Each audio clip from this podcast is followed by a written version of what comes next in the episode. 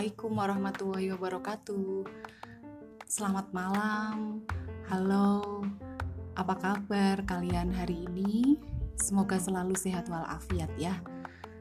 Kali ini kita akan belajar bersama Bu Nina tematik kita sudah memasuki tema 2, subtema 1 dan 2.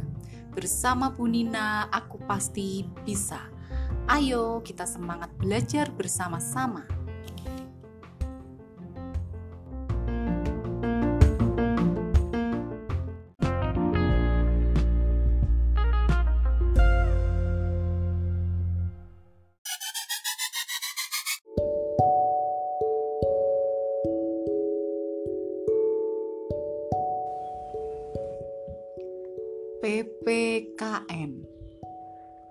Pada PPKN masih membahas tentang sikap bersyukur.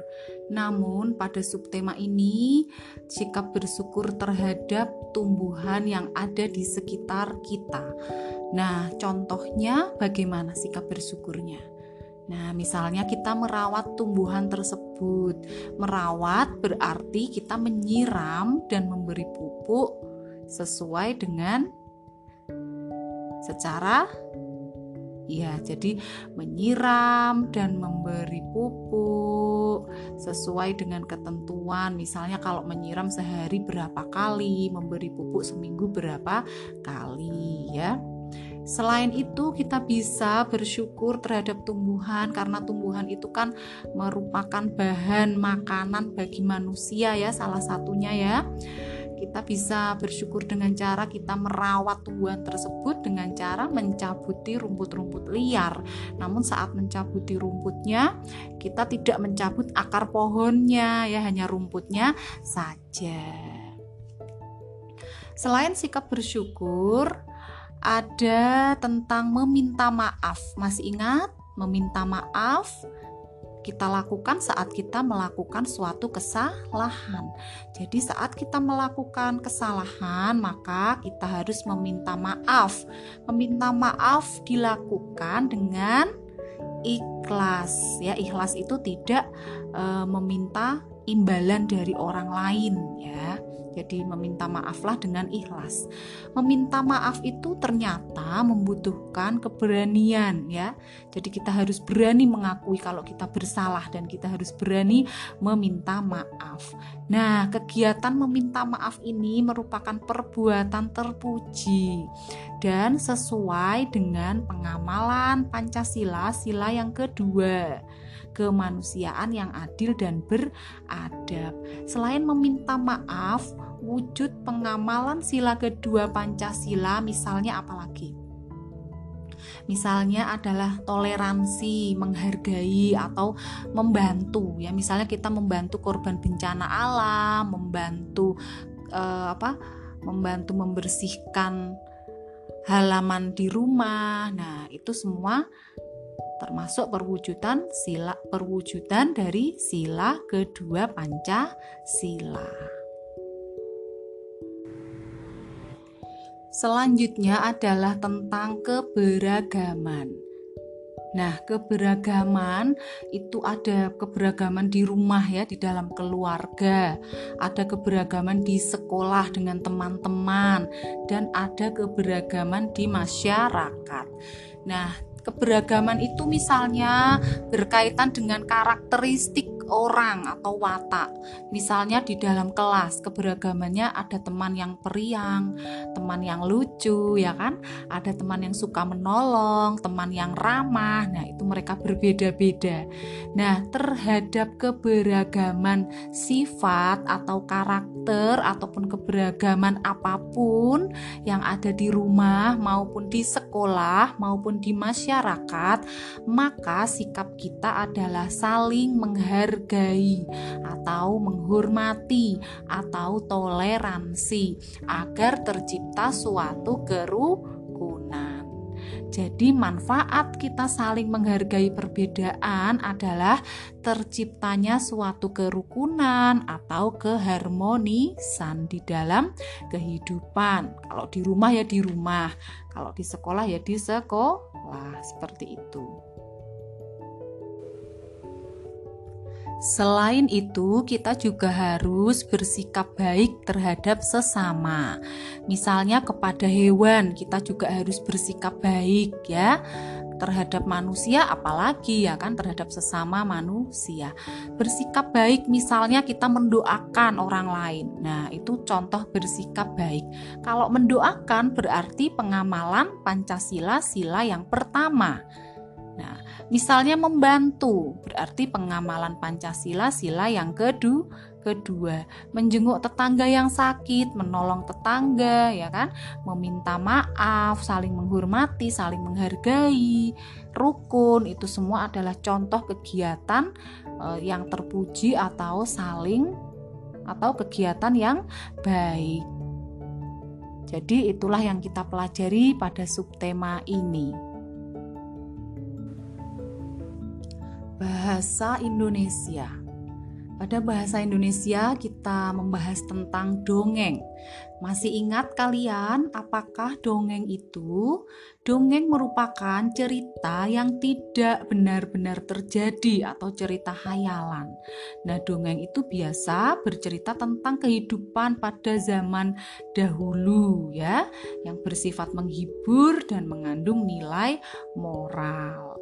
Nah, di dalam dongeng ada unsur yang pertama tokohnya. Tokoh adalah pelaku. Pelaku adalah siapa yang diceritakan di dalam dongeng itu. Ada latar. Latar itu bisa berarti tempatnya. Dongeng itu terjadi di mana? atau waktunya kapan, sore hari, malam hari, pagi hari, ya itu semua ikutnya latar. Ada watak, watak itu sama dengan sifat atau karakter. Watak ini berarti berhubungan dengan tokoh. Misalnya tokohnya kelinci, wataknya oh dia ramah, rajin, baik hati. Ya, itu termasuk watak. Ada alur. Alur adalah rangkaian peristiwa dalam dongeng tersebut.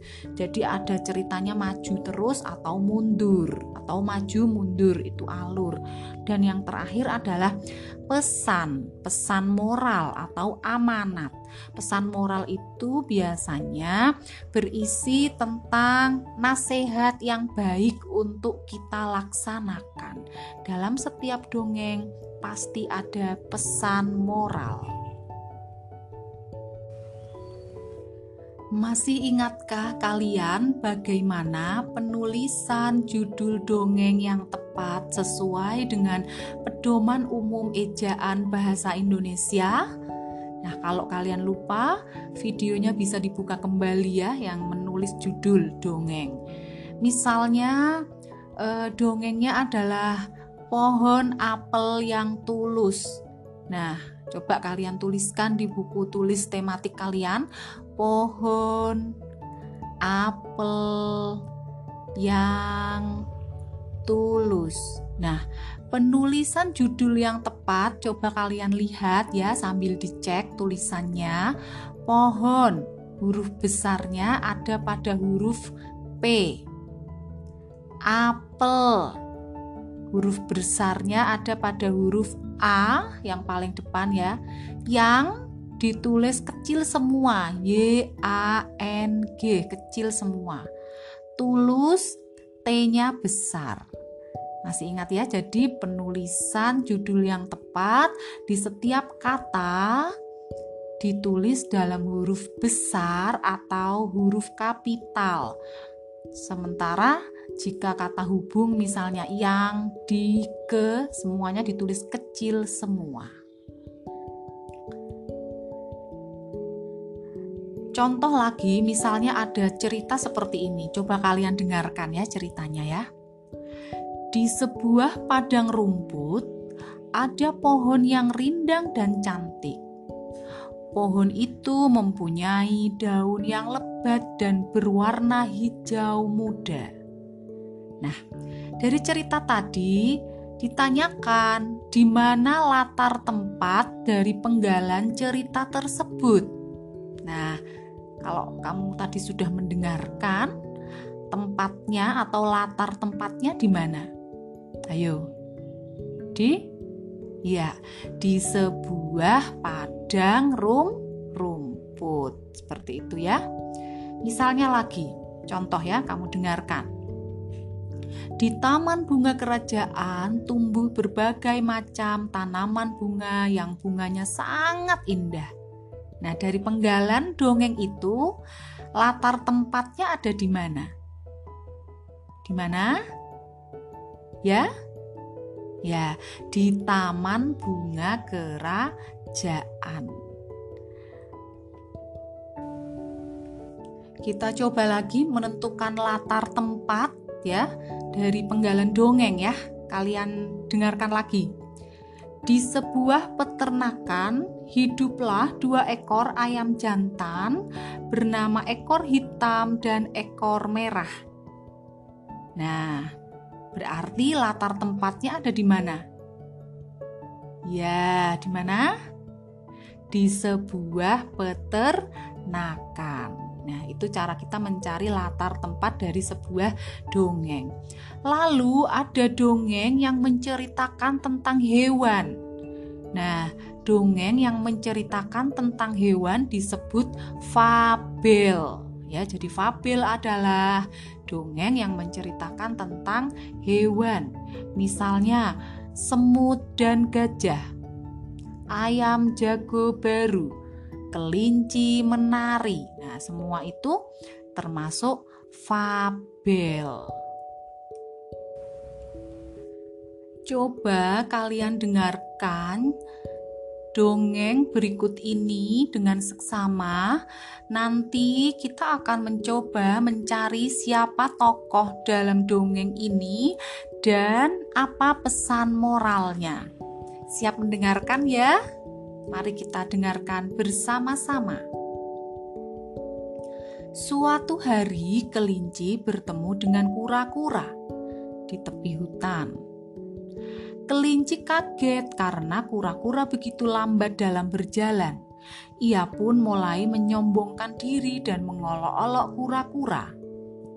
Kura-kura berusaha tidak memedulikan ucapan kelinci.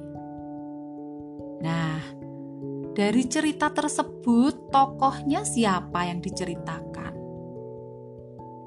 Ya, kelinci dan kura-kura.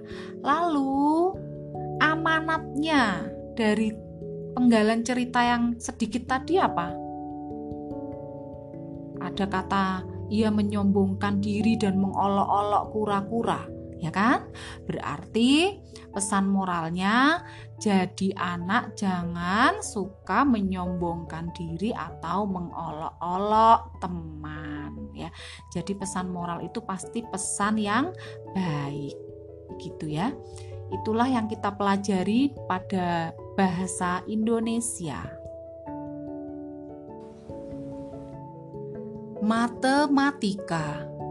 Pada matematika, kita masih mempelajari tentang sifat pertukaran bilangan, baik itu pertukaran pada penjumlahan atau pertukaran pada perkalian. Sifat pertukaran disebut juga sifat komutatif. Ya, saya ulangi. Sifat pertukaran disebut juga komutatif. Contohnya, 250 ditambah 150 sama dengan tinggal kita balik yang di belakang menjadi di depan. 150 ditambah 250 itu contohnya. Misalnya lagi 500 ditambah 300 sifat pertukarannya adalah Ya, tinggal dibalik ya yang belakang di depan ya. 300 ditambah 500 ya. Jadi sifat pertukaran pada penjumlahan kalian tinggal membalik angka yang di depan menjadi di belakang, angka yang di belakang menjadi di depan. Jika pada perkalian apakah sama? Iya sama. Misalnya 7 kali 4 sifat pertukarannya adalah 4 kali 7. 5 kali 3 sifat pertukarannya adalah 3 kali 5. Jadi kalian jangan bingung. Misalnya ada soal lagi. 8 kali N N ya N huruf N ya 8 kali N sama dengan 5 kali 8 N sama dengan berapa? Ya 5 karena angka yang belakang menjadi di depan. Di depan ada angka 5 gitu. Coba kalian tuliskan di buku tulis kalian. 125 ditambah N sama dengan 300 ditambah 125. N sama dengan titik-titik. Berapa berarti N? Iya, 300 ya. Kita lihat dari angka yang depannya tadi. Itu cara menyelesaikan soal e, pertukaran atau komutatif. Lalu jika ada perkalian dia bentuknya kok gambar, kita lihat gambarnya ada berapa kali. Misalnya eh, ada kandang ayam ya, kandang ayamnya ada empat kandang. Nah, setiap kandangnya kamu lihat isinya lima misalnya. Berarti bentuk perkaliannya adalah jumlah kandangnya dulu. Berapa? Empat kali 5 4 kali 5 berapa Bu Nina jumlahnya? Kita hitung dari perkalian tabel 4 4 setelah 4 bawahnya berapa? 8 bawahnya 8 berapa? 12 bawahnya 12 berapa?